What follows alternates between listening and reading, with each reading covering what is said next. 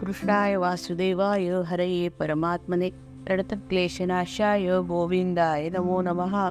अध्याय सव्वीसावा क्रमशः।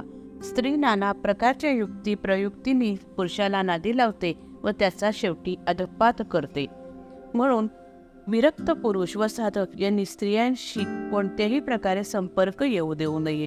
तसेच स्त्रियांशी आसक्त असणाऱ्या व त्यांचेच वर्णन करणाऱ्या लोकांशी संबंध ठेवू नये. कारण ते उत्तम शब्दात स्त्रीचे वर्णन करून साधकाला भलत्या मार्गाला नेणे अगदी शक्य असते. पंडित ज्ञानी विद्यावंत शहाणे व्यवहार चतुर योगाभ्यासी असे कोणीही असले तरी स्त्रीविषयीची आसक्ती ते जिंकू जिंकू शकतीलच असं नाही. म्हणून शब्दज्ञानाच्या आधारावर मनोराज्य करणाऱ्या मनोराज्य करण्याचा प्रयत्न कोणीही करू नये. मनुष्याला विषयभोगाची आवड कशी निर्माण होते? पूर्वी तशा प्रकारचे भोग त्याला मिळालेले असतात. त्यांची आठवण त्याला येते व तेच सुख पुन्हा मिळावे अशी उर्मी त्या मनात उत्पन्न होते पोटभर पक्वाने खाल्ली ते दुसऱ्या दिवशी त्यातला एखादा गोड पदार्थ शिळा असला तरी खावासा वाटतो. तसेच इंद्रियविषयक सुख पुन्हा हवेसे वाटते. वासना मनात सुप्त असते तीच पूर्वीचाच विषय पुढे आला की कार्यरत होतो.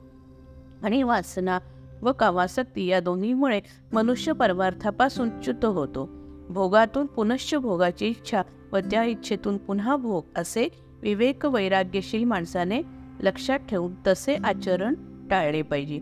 अशा प्रकारे स्वतःशीच विरक्तीचे गीत गाता गाता पुरुरवा पूर्ण विरक्त झाला व उर्वशीला सोडून तो पृथ्वीवर आला.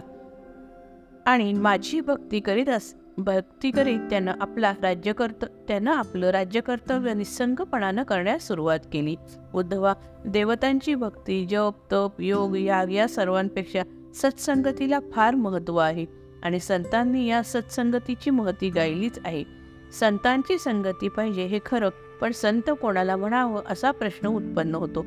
उद्धवा संतांची काही लक्षणं असतात ती पाहिली किंवा लक्षात घेतली तर संत कोण ते ओळखू येतं. संतांच्या अंगी आठ गुण प्रमुख असतात. निरपेक्षता चित्ताची माझ्या ठिकाणी सतत एकाग्रता शांती सर्वत्र समदृष्टी ममत्व शून्यता अहंकार नसणे देहाच्या भोगाविषयी उदासीनता परिग्रह शून्यता उद्धवा हे आठ गुण ज्यांच्या अंगी असतात ते संत समजावेत व त्यांची संगती धरावी.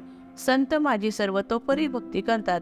तेव्हा त्यांच्या सानिध्यात राहिल्याने साधकाचं अंतःकरण आपोआप श्रवणानं व प्रत्यक्ष वागणुकीकडे पाहिल्यानं शुद्ध होतो.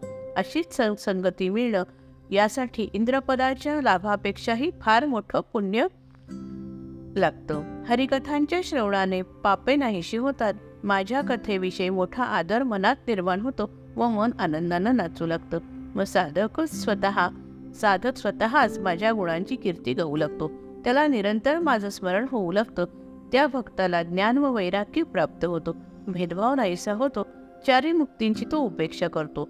माझ्या भजनातच त्याला आत्म आत्मानंद प्राप्त होतो व तो स्वतःच ब्रह्मरूप व स्वानंदरूप होतो.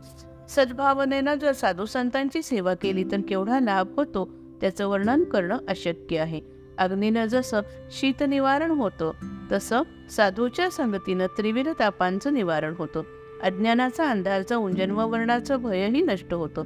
साधू कर्माचं कर्मत्व सोडतात आणि कर्माचं स्वर सर्व स्वरूप भगवत भक्तिरूप करून घेतात. सागरात जशी ना नौका तसा संत संग संसारात तारक असतो.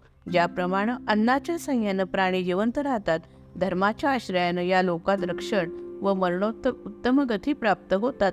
त्याचप्रमाणे संतांच्या आश्रयानं दिनांचा उद्धार होतो अदपात टळतो. खऱ्या संतांच्या सहवासात तर जन्मवर्णाची वर्तच राहत नाही. साधू हे दिनांचे मित्र व खरे बंधू आहेत. ते चालते बोलते ईश्वरच आहेत. ते माझ्याच स्वरूपाने सर्वत्र वावरतात. त्यांच्या संगतीत ब्रह्मपद जणू आपल्या आपण ब्रह्मपद जणू आपल्या आपण येऊन वश होतो. मग तो साधक जीवनमुक्तच घडला जातो. उद्धवा महामोह जी स्त्रीची आसक्ती त्या आसक्तीनं सर्वनाश होऊ शकतो हे पुरुरव्याच्या कथेनं सांगितलं आहे. मुमुक्षनं किती सावधपणाने मनाला मोकाट न सोडता स्त्रीचा संग टाळ टाळला पाहिजे कारण तो साधकांना फार त्रासदायक असतो. याचे प्रतिपादन ऐलगीत या प्रकरणात मी सांगितलं आहे. पुरुरव्याचं हे आख्यान व ही कथा नीट श्रवण केली तर त्याचे सर्व दोष दूर होऊन पूर्ण विरक्ती उत्पन्न होते. उद्धवा सत्संगती हाच मनोजयासाठी उत्तम आहे.